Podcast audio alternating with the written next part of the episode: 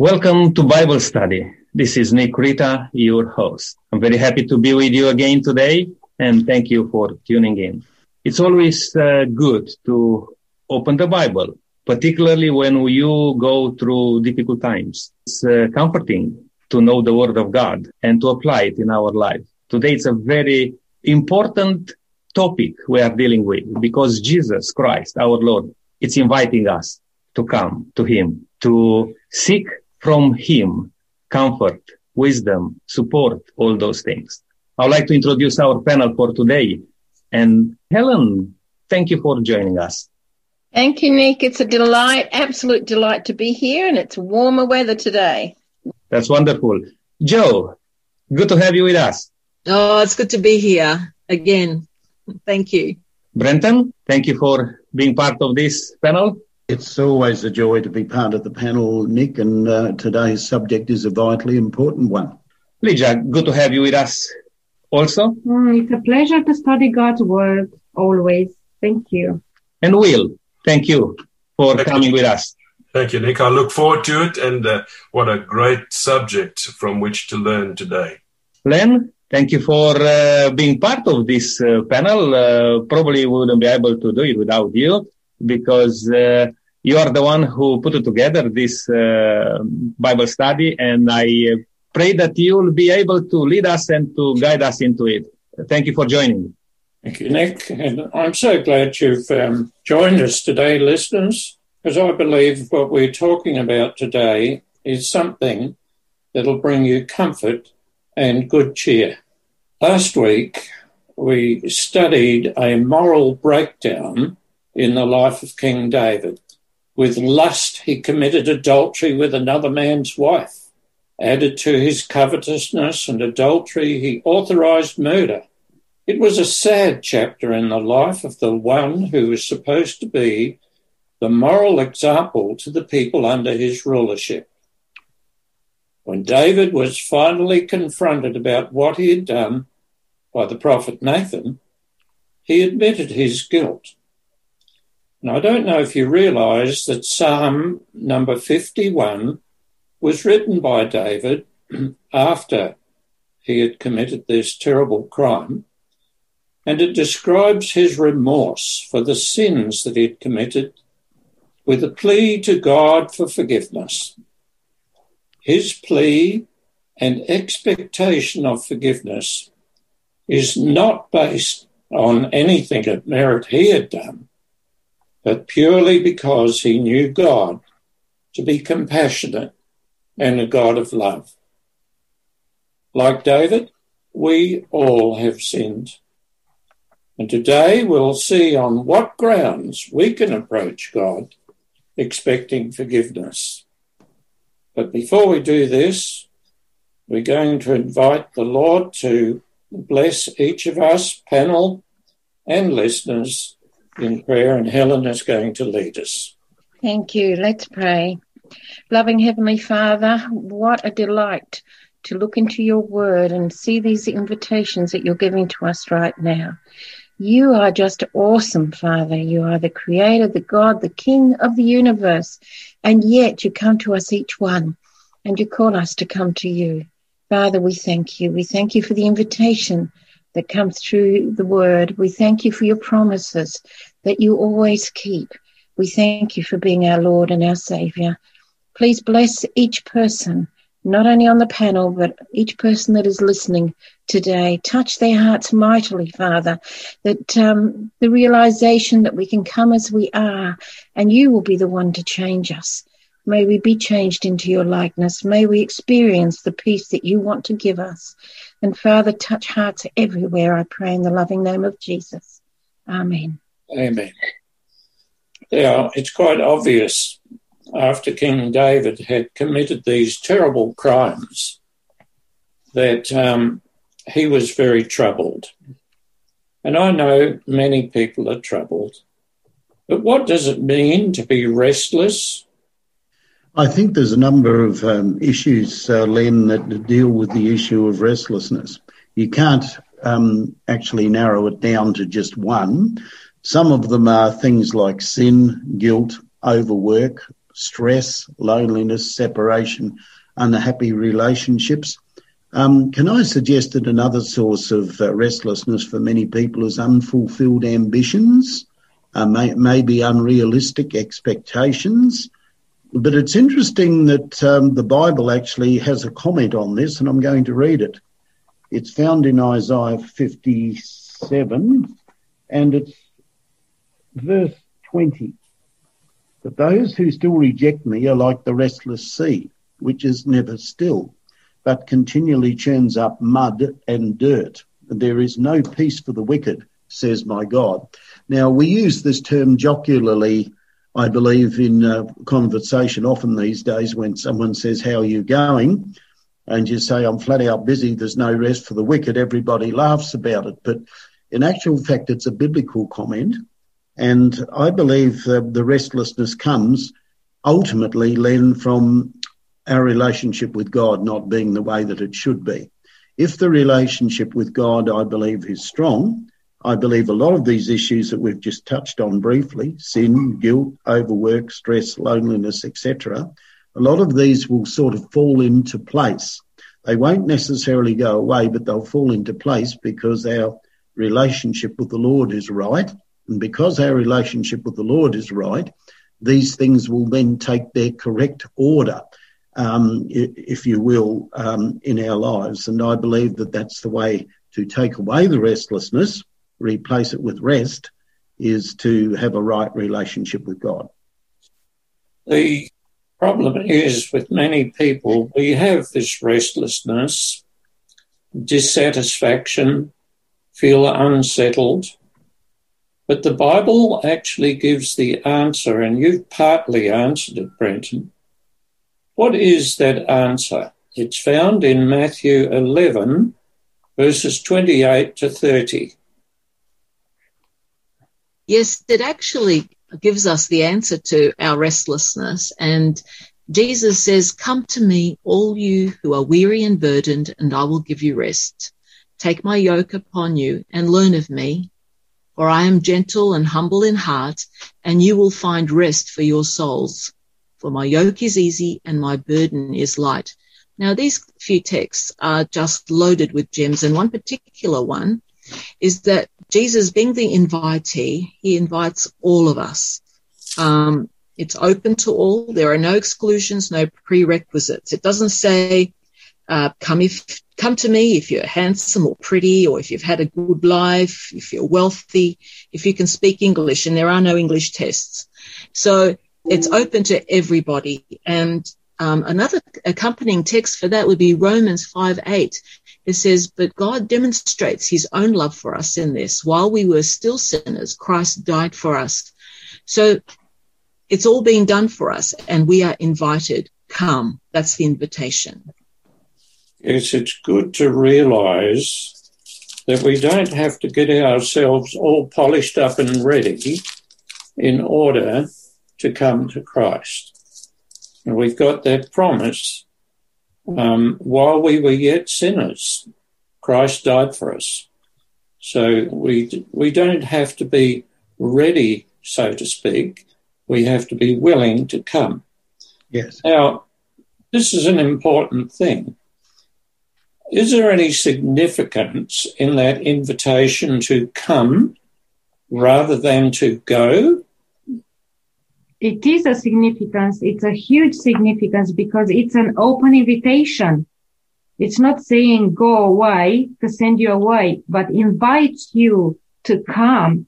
But, um, so, uh, in this, um, invitation, it's involved our will. So Jesus gives each one of us freedom of choice and he will never coerce with our will and he will not pressure us to come also. He just graciously invites us and he impresses us with his spirit to come. But coming, it's our own choice. Yes. Uh, yeah, to come, it means to place our trust and confidence in, in his ability to lift the burden. And we come in faith, believing that he's greater than the problem and larger than the difficulty and bigger uh, than the challenge. Yes, go as an order, come as an invitation. Brenton, what did you want to add here? Um, I, I, believe uh, what Lydia has said is right to the point, Len. Um, I think also the word come suggests to me that in Christ uh, issuing this invitation, he's saying, Come to me because I know what your problem is. If you come to me, I will give you the solution to your problem. But I'm inviting you to come. Now, if I say, come to me because I've got such and such and such and such, you would say, yeah, that's fine. But here, Christ is really, I think, saying, I am not only the one that will give you rest, um, you could almost say, I am your diagnostic doctor. I know what your problem is. I know the cause of your restlessness. And if you come to me, as opposed to go, as you said, if you come to me, the word come, uh, by Christ asking us to come to him, if we're weary and heavy laden and he will give us rest, it suggests to me that Christ knows what our problem is. It's a bit like going to a doctor. You give him your symptoms and he says, I think I know what your problem is you need to do this, this, this, and this. So the come is is much more important than the go because he's inviting us by saying, I really am the only one who knows how to fix your problem. If you come to me, I will not only help you with the uh, symptoms, I will take away the symptoms and uh, I will restore you. I think that's very encouraging for us. Yes, it's good we have a God who really cares. Will, I think that we should realize that each one of us carry burdens, even sometimes unknowingly, and that Jesus looks at the heart and realizes that uh, what it, what our need really is, and he invites us to come to him.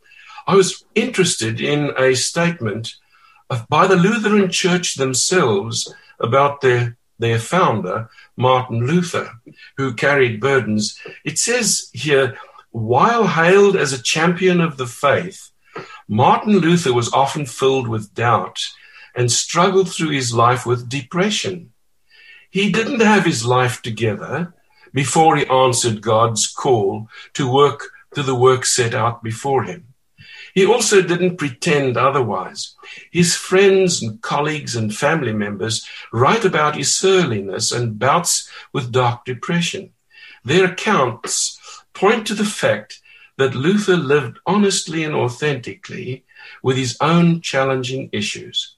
We can learn from Luther to do the same as we strive to rightly remember that our modern churches aren't museums for perfectly saintly people. They're hospitals for the sinliest amongst us. Our communities of faith transform our sin and our sickness into vocational calls that glorify God and bring a bit of his kingdom to a hurting world. Jesus Christ invites the world, even those that don't realize how deep their problem is, to come to him. And you know, before we can come to unload our burdens, we need to understand that we cannot carry them alone. In fact, most of us will not come unless we have recognized our true condition. And Jesus' invitation is need based. He understands our need. And uh, that statement, it begins with the imperative come. It's not option, optional.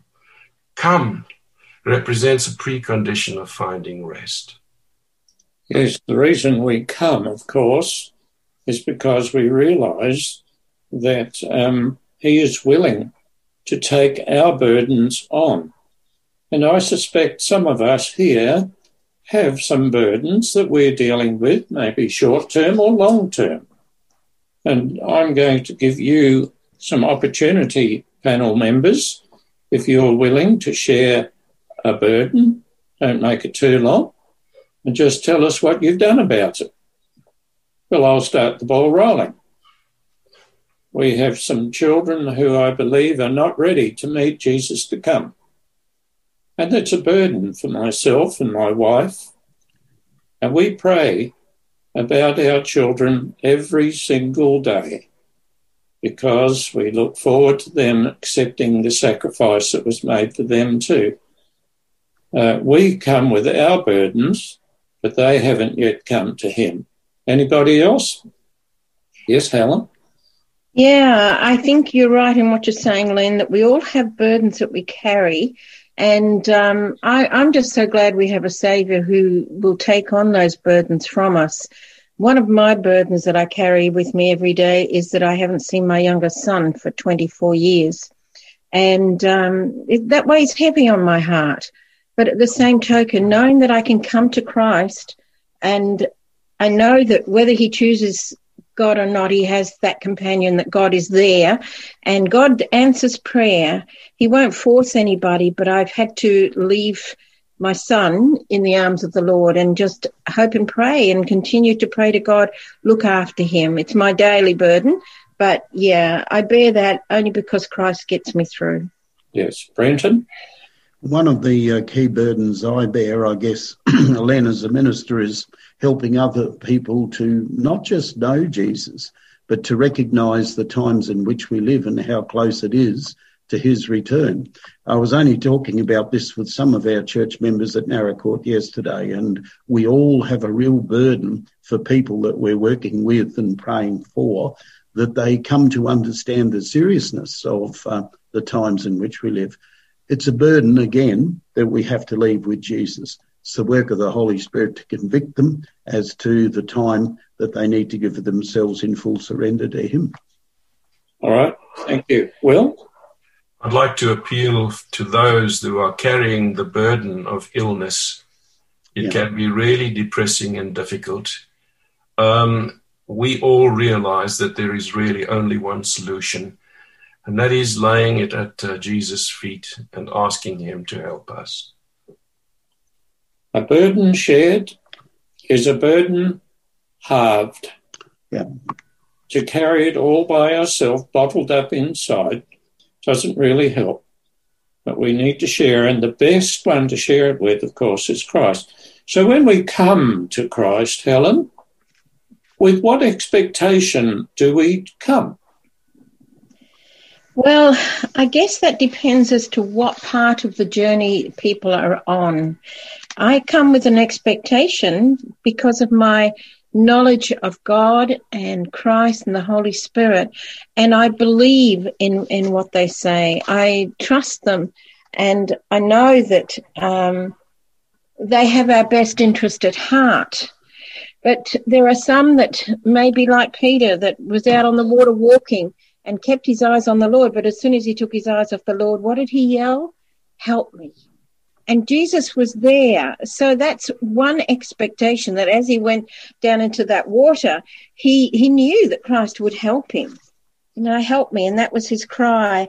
And I believe that as we come to Jesus and as we know him more, we will see in him a loving spirit that wants to help us, wants to give us rest. And that to me is so, so important. I think we all um, get weary on our journey, but we come with the expectation that He said, He invited us to come, really. And if He invites us to come and we take Him up on that, He will have a plan for us. But in coming to Him, we need to surrender all our, our burdens to Him he will definitely give us rest. My expectation is to know that whatever I pray for, if it's according to His will and for someone else or something in my life, that He will meet my need in the way that is best for me or the person that I'm praying for. Yes, we come with that expectation that He can and will help us. I just wanted to add, if I may, sorry, Len, I should have spoken about this earlier. I was thinking of that word come and, um, yeah, come. You know, you, when you think about it, it has many, many meanings. And for example, you know, you could get an invitation from someone to go to point A to point B, and we, or we can receive a message from a good friend saying, "Come, come to um, my birthday party," things like that. And you know that physically that would require movement. You know, we need to go from point A to point B. We need to leave home, and a simple "come" can mean action But at the same time, it means physically coming, our presence will make that event a success. They think that, otherwise they wouldn't invite us. It tells us that we're wanted and we're appreciated. And, and I believe that's, that's a part of come that Jesus is doing as well. There's a come when you demand it. You tell the dog to come and that's more of a demand. But Jesus is saying, come, come to me. And I think the word come is multifaceted. We could spend a long time even just discussing that one word. Yeah. All right, from this passage that Joe read earlier, um, Brenton, there's a little bit that I would like us to focus on. It's in Matthew 11, 29.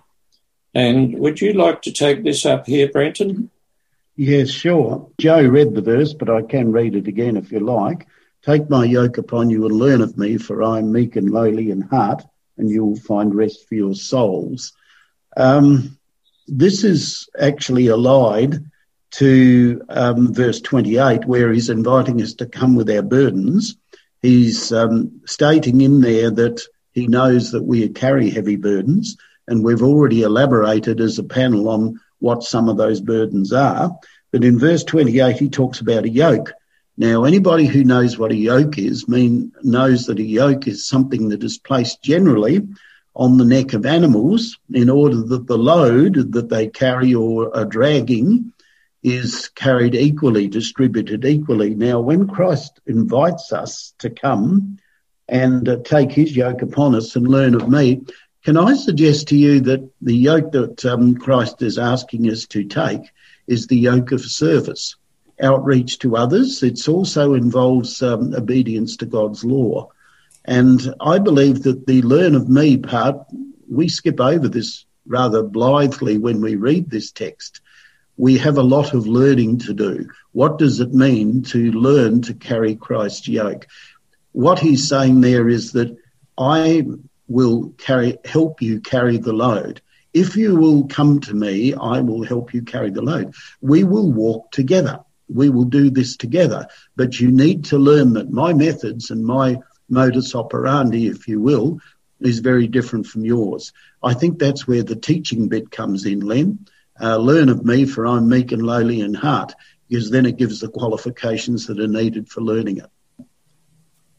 All right. Well, I've got a personal picture in my mind of this yoke. But before I tell you that, Nick's going to share something. Um, I hope I am not going to, to, steal your thunder. You know what I was going to say in regard to the yoke is that uh, from a farmer background, as uh, Brenton said, yoke indeed can be used to equalize, you know, to pull together uh, on the same load, but also, and here probably it's the difference, the yoke is there to train, to train yeah uh, other animals, you know, to, to put together and the other animal, the younger one will never do it like that, the one which is already trained. And that's where Jesus is inviting us. His yoke. Take my yoke, you know, because I'm carrying it. If you want to come with me, you'll be trained. I mean, you'll be helped. You'll, I will help you out. And we can learn um, this lesson from that uh, um, story with the yoke. Well, my personal picture is a bit more like this. I, I see in my mind's eye a Chinese road worker with a wooden yoke that fits around his neck and across his shoulders. And um, there are ropes at each end, and there is baskets filled with rocks. And Jesus approaches and offers his yoke and that's only holding a couple of delicious mangoes. And he says, Swap. You have mine, I'll take yours. Now, two of the words Christ uses in this particular text are take and learn. So, what is there to learn from Christ, Joe? What we learn from this that Jesus says is, My yoke is easy and this is in direct contrast to the burdens that the Pharisees had laid on the people. Um, I know that there are like, there were like 600 different regulations uh, surrounding you know, what qualified as working on or resting on the Sabbath. And the people were quite severely burdened by this, not knowing what to do, um, you know, always afraid of doing the wrong thing. Um, we know that Jesus wants wanted us, and he wanted them to experience the fullness of his grace. So he didn't want us to be weighed down with unnecessary regulations and miss out on his grace and mercy. Uh, my my yoke is easy could probably be said as my service or burden is easy. So we need to throw off the shackles of human expectation and follow Jesus. Now, it doesn't mean that there is no yoke. Um, you know, in following Jesus, um, there is, there are, you know, we will have to take on some responsibility. Um, he's not offering us freedom from commitment. Um, his yoke is still a yoke. It comes with demands from a holy God. And so we are required to obey him. But we also know in First John 5 3 that um, when we love God, they are not burdensome. And, and um, this is just a thought. So when God, when Jesus says, "My burden is light" or "My yoke is um, easy," it's actually saying, "I'm not putting weighing you down with unnecessary expectations to qualify to some sort of human standard. I want you to be real. I want you to be real in your faith. Follow me, and I will teach you. I will I will be there with you carrying that burden. I will be joined with you in that yoke and I will take the heavier load and just follow me and be faithful. I think that's what the invitation is, um, is to throw out the expectations of humans and the burdens that they lay on us um, with their interpretations and follow him and only him. Of course, the yoke of sin is a very heavy burden, as the uh, as David found out. Len, just before you move on uh, here, because I think even before I try to say something about the yoke, I'm not sure in the Bible it's, if it says that we have a yoke. I believe it says that we have burdens and all other things. The yoke which Jesus is offering, it's very significant here because that's where Jesus is inviting us to join with him, he will carry the yoke. It's not that we will carry the yoke. We are joined in Jesus' yoke. Because before in that passage which we just read, it says, come to me all of you who are heavy laden which uh, you have burdens you have carry all sorts of things. I don't think so we have a yoke you okay. know uh, we have all sorts of burdens all sorts of uh, struggles. And jesus is inviting us to take his yoke, which is prepared, he's carrying it, and through that yoke will be joined with him and will not feel the load, will not feel that burden because he's carrying it for us. Uh, that's a good point. Lydia, I think you've got something very special to share with us. Yes, I would like to uh, present you a picture now um, according to Barclay, it says that God's word, Christ's words, my yoke is easy. It means that uh, in Greek it means chrestos, which can mean well fitting. Now there is a picture here which I want to uh, be observed by us. In Palestine, ox yokes were made of wood. The ox was brought and the measurements were taken. The yoke was then roughed out and the ox was brought back to have the yoke tried on. The yoke was then carefully adjusted so that it would fit well and would not gall the neck of the patient beast. So the yoke was tailor made to fit the ox. Now, do you think that Jesus made yokes in the carpenter shop of Nazareth? Barclay it says that there is a legend that Jesus made the best ox yokes in all Galilee and that from all over the country men came to him to buy the best yokes that skill could make. Can you imagine a sign above the door of Jesus carpenter's shop that reads something like this, the best yokes in all the Galilee made here? So Jesus' invitation of his yoke is for entering into submission to him, to the kingdom. to the yoke of the law, the yoke of the commandments, the yoke of his kingdom, the yoke of God. To take Christ's yoke is to submit to his will. Now, being yoked with Jesus emphasizes obedience and commitment to follow in his footsteps and to participate in his mission.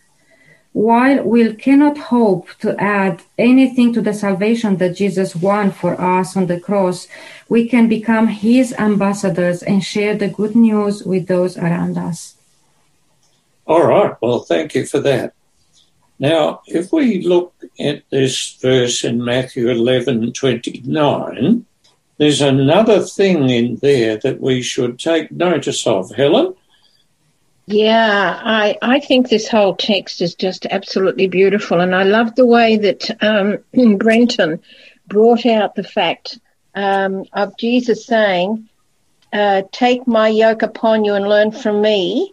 And why? Because he is gentle and he is lowly in heart. And then, of course, the result is rest for your souls. I just find it beautiful to think of Jesus being gentle and humble in heart.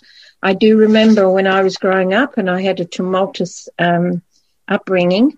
I do remember that I would go into my room. I was only young. I'd go into my room and I would visualize that Jesus was sitting on the chair because he was very dear to me as a child. And I remember I, I visualized me putting my head on his lap and his hand on my head, very gentle. And to me, when I, I read this verse, that comes back to me each time. His gentleness. He's not trying to force anything on us, but he wants us to know that he understands how we feel. And, and in asking us to come, it's not because he wants to be aggressive or austere or exacting. He wants to share himself with us and transform us to be like him. He says, learn of me. And he said, do unto others as you would have them do unto yourself, you know. And, and I believe Jesus personified that whole, whole statement in that he was gentle, he was loving, he was meek, and he didn't, does never ever force. So to me, that's a very, very important part of this coming to him. Come to him and you will find that he's not, he doesn't want to push you away. He wants to draw everybody to him and uh, in gentleness and lowliness of heart. He's not trying to literally lord it over us, and yet he is the most wonderful Lord that we can have, and we will find rest, and it's a beautiful rest. I suppose summarise that would mean come to me because I am approachable. Yeah, Will? good thought.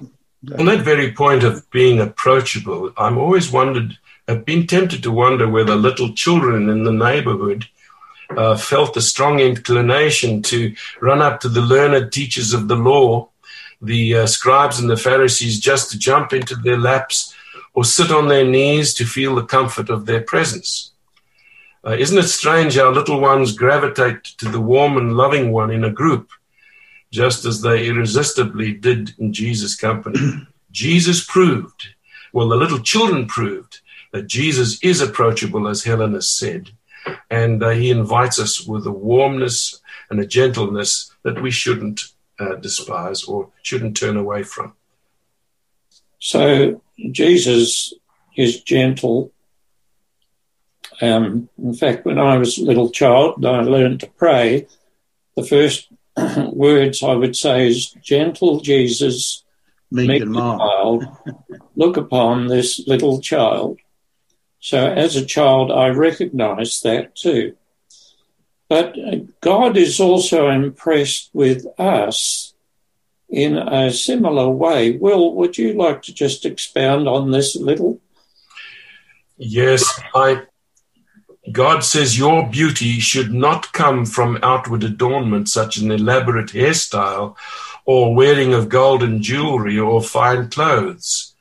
Rather, it should be that of your inner self, the un- unfading beauty of a gentle and quiet spirit, which is of great worth in uh, God's sight. Peter here says that um, the secret uh, for our um, effectiveness is also a gentle and a quiet spirit.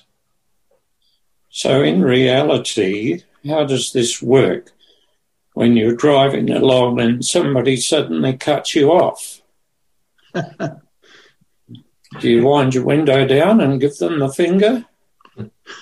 I have to admit that years ago, I thought it would be justice for me to give back what they gave. But these days, if somebody does something silly like that, when I'm driving, for example, I think to myself, maybe you've had a bad day. Maybe you're not feeling well. Maybe you've um, had a disagreement with somebody in the family and you're not concentrating. And I just leave it. And I think that comes from the Lord dwelling in my heart. Helen? I'm reminded of a statement that somebody said that whenever you're in that sort of a situation, just you have the thought, well, that's interesting. It's like having a pause between getting angry or not. You know, that's interesting. Just gives you that time to gather yourself together. And, you know, and I agree with you. It's God that changes us. God that changes. Perhaps it would be nice if you actually um, bless that person, but mean it when you do. Okay, well. Len, it's a cutting truth that years of teaching and exemplary living by a Christian can be negated and trashed in a single unguarded moment when we let fly our emotions with impatience and anger, especially in the presence of our children. We need to ask God to guard and to guide our emotions and responses so that we can live as humble people, uh, as an example to our children and to others around us. Yes, I think that's very good advice. Brenton? Uh, it's just in regard, Len, to meekness and gentleness that um, we've just discussed. Christ exemplified both of those characteristics. I believe that today we need meekness and gentleness in our own hearts and our own lives. That comes about from having a right relationship with God. When Christ in Matthew 23 talked uh, to the Pharisees and scribes and pronounced the seven woes on them, he ended up by saying, look, your house is left to you desolate. However, I believe he said it with tears in his voice. Our world equates meekness and gentleness um, with weakness and submissiveness. And I believe there is a distinction between the two. The distinction is that for a person who is led by the God and by the Holy Spirit, I believe meekness and gentleness is a quality that others will see. But when it comes to matters of principle, a person who is meek and gentle is also firm. Uh, so there is a place in a person's character for all of those characteristics. I admire greatly people who are meek and gentle in spirit. And uh, I pray for our, our listeners that they too will experience that, just as Jesus said, that I'm meek and gentle in heart, and you will learn from me if you come to me. In learning from him, he's going to give us those characteristics that we lack in our own lives meekness and gentleness. Yes. Now, as we continue to look at Matthew 11:29, it talks about Christ says, "My yoke is easy." Joe, would you like to just expound a little on this? Yes, uh, the word yoke, Len, yoke, um, yoke and burden, as does burden, have negative connotations, unfortunately, but they are both figurative. Um, what is a burden or a yoke to one person is a joy or an opportunity, a privilege to another person. Um, it is light, the burden that we bear, if you like, figurative burden is light because Jesus makes it so. Uh, the godly choices made in life and service based on biblical principles are the best way to follow even though I might say it's not always a bed of rose petals, as we read in Ephesians. It says, For our struggle is not against flesh and blood, but against the rulers, against the authorities, against the powers of this dark world, and against the spiritual forces of evil in heavenly realms. Hence, if we follow in, in the footsteps of Jesus, we will find that our burden is light. Yes, yes. Now it was uh, mentioned earlier that um, some people made the commandments, God, God's commandments, a burden. The, the Jews had um, added all these extra rules and regulations, and um, it must have been an absolutely burden just keeping up with all the rules and regulations. But in First John chapter five and verse three, it talks about God's commandments and it makes a comment about them. Helen? Yeah, I find that a very interesting comment too. 1 John 5, verse 3, and I'm, um, yeah, I just like to read it. It says, For this is the love of God, um, that we keep his commandments, and his commandments are not burdensome. Now, a lot of people today, and I know the Pharisees made them very burdensome in the time of the children of Israel, and I think um, it was Joe that mentioned 600 or so rules that they brought into it. You know, serving Christ is no burden to those who love Him. You know, I, I think when I was first introduced to the Ten Commandments, my first thought was, how does anybody ever keep any of these? because it was never stressed in our home. And then when I realized the very first commandment really covers the whole lot when you think about it. If you love God with all your heart and soul, and then the commandments are not burdensome at all. I don't believe they are. And it's faith that brings us into a loving relationship with God, and love for Him leads to love for other Christians and to obedience to His commandments. They are not burdensome. They are practical. You know, they're for the benefit of all of us because God loves us so much and He's showing His character through them. So I, I really believe that they were there for our application to help us, but they're certainly not burdensome when you love Him. Absolutely not. And look, if you feel they are burdensome, give it to Jesus and He will certainly lighten your load. But by, by keeping the first commandment, to me that if you love God with all your heart, your soul, your mind, you will automatically keep the others. Good point. Uh, trying to keep the commandments for the sake of trying to keep the commandments to be good is not quite enough, is it, Lydia? We, we need to keep the commandments because we are trying to please God. And there's a text there that, um, well, a couple of texts in First John 5. What do they say? Verses 4 and 5. So it says that his commandments are not burdensome, for everyone born of God overcomes the world. This is the victory that has overcome the world, even our faith.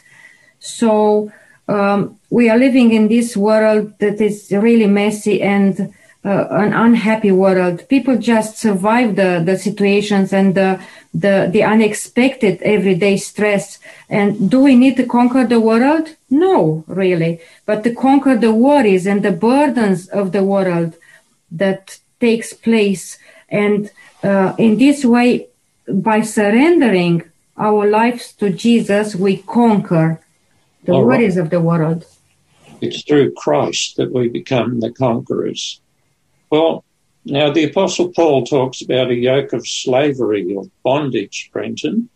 He Would does. to make a quick comment about this?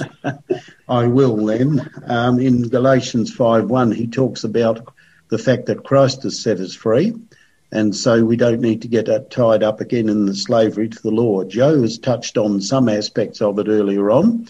Uh, basically, Paul says this. He was dealing with a group of Christians who were being affected by Judaizers who told them that in order to be saved, they needed to be circumcised and keep the law of Moses.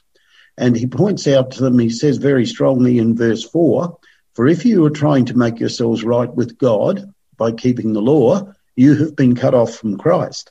You have fallen away from God's grace. The warning for us in 2021 is still the same. There are still Christians today who think that God looks favourably upon their good works as part of the package of salvation. What God looks favourably upon is that their good works come from having a saved relationship with Him. um, rather than the other way around.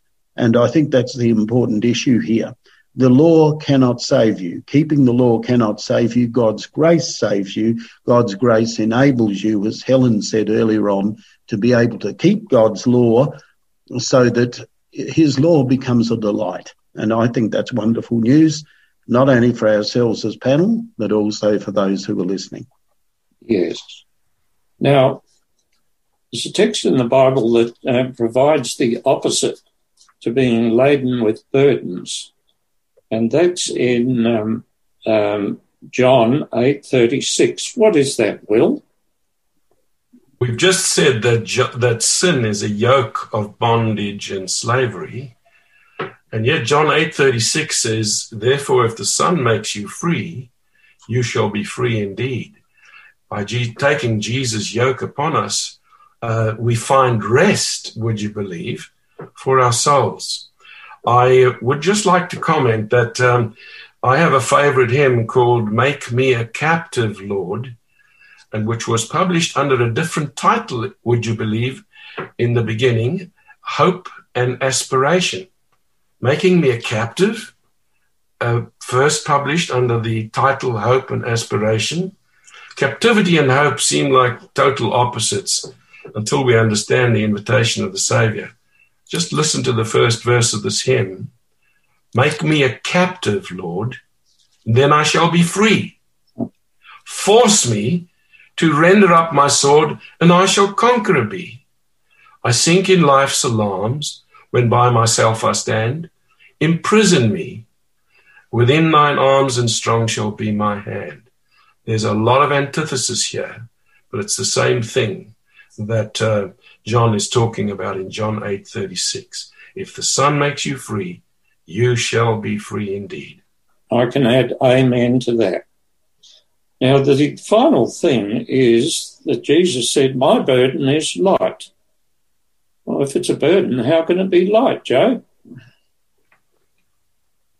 Well, I think we've touched on many of these things already, um, how it is light and why it's light, but I'd like to read a little quote that I found really beautiful and pertinent to my life, um, which is full of burdens and struggles.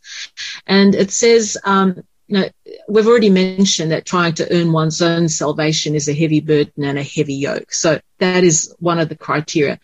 You can't do it yourself.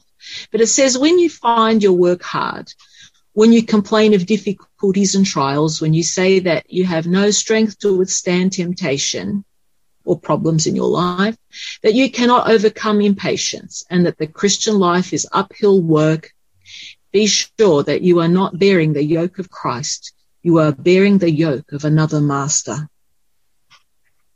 Well said. Well, listeners, compared to being weighed down with sin and its consequences, Jesus gives us relief. As in the case of David, when we confess those sins, and receive forgiveness. A huge load is lifted from our shoulders as we receive forgiveness, and it's then that we can be free. And I'd like to say to you, give your burdens to Jesus, receive his forgiveness, and you too can enjoy life released from the grip of sin and guilt. We're going to close with prayer. And Will, would you pray for us? We acknowledge, dear Lord, that we tend to unnecessarily load ourselves with burdens that we shouldn't bear. Please give us the grace of laying them aside and taking on the yoke of Christ our Lord. For you have said your yoke is easy and your burden is light. We pray this in the name of Jesus. Amen. Amen. Amen. Amen. Yes. So thank you everyone for your participation uh, today. This was a wonderful uh, topic to hear the invitation of our Lord Jesus Christ, who says, come to me. I'm inviting you to join us again when we are going to look a little bit more into what that means. When we come to Jesus, it will impact our relationship. And next topic is finding rest in family ties. And we'll follow up with another one which says rest relationships and healing. All these things because Jesus is the center. I'll invite you to receive Jesus in your heart today. Don't uh, hesitate to pray that simple prayer. Lord Jesus Christ, come into my heart.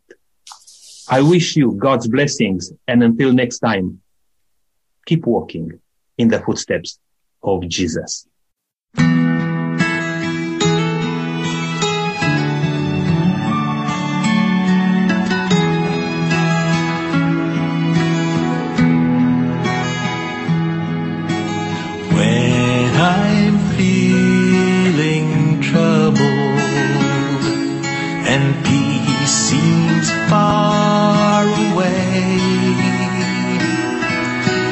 Turn my eyes toward heaven, and this is what you say.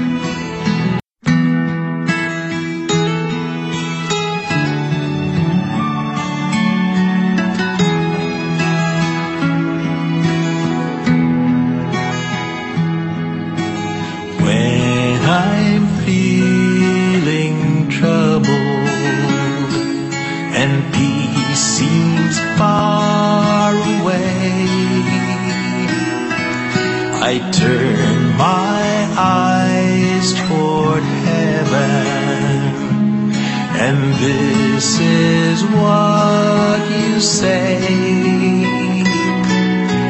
Cast your cares upon me, for I care for you. If I know every sparrow,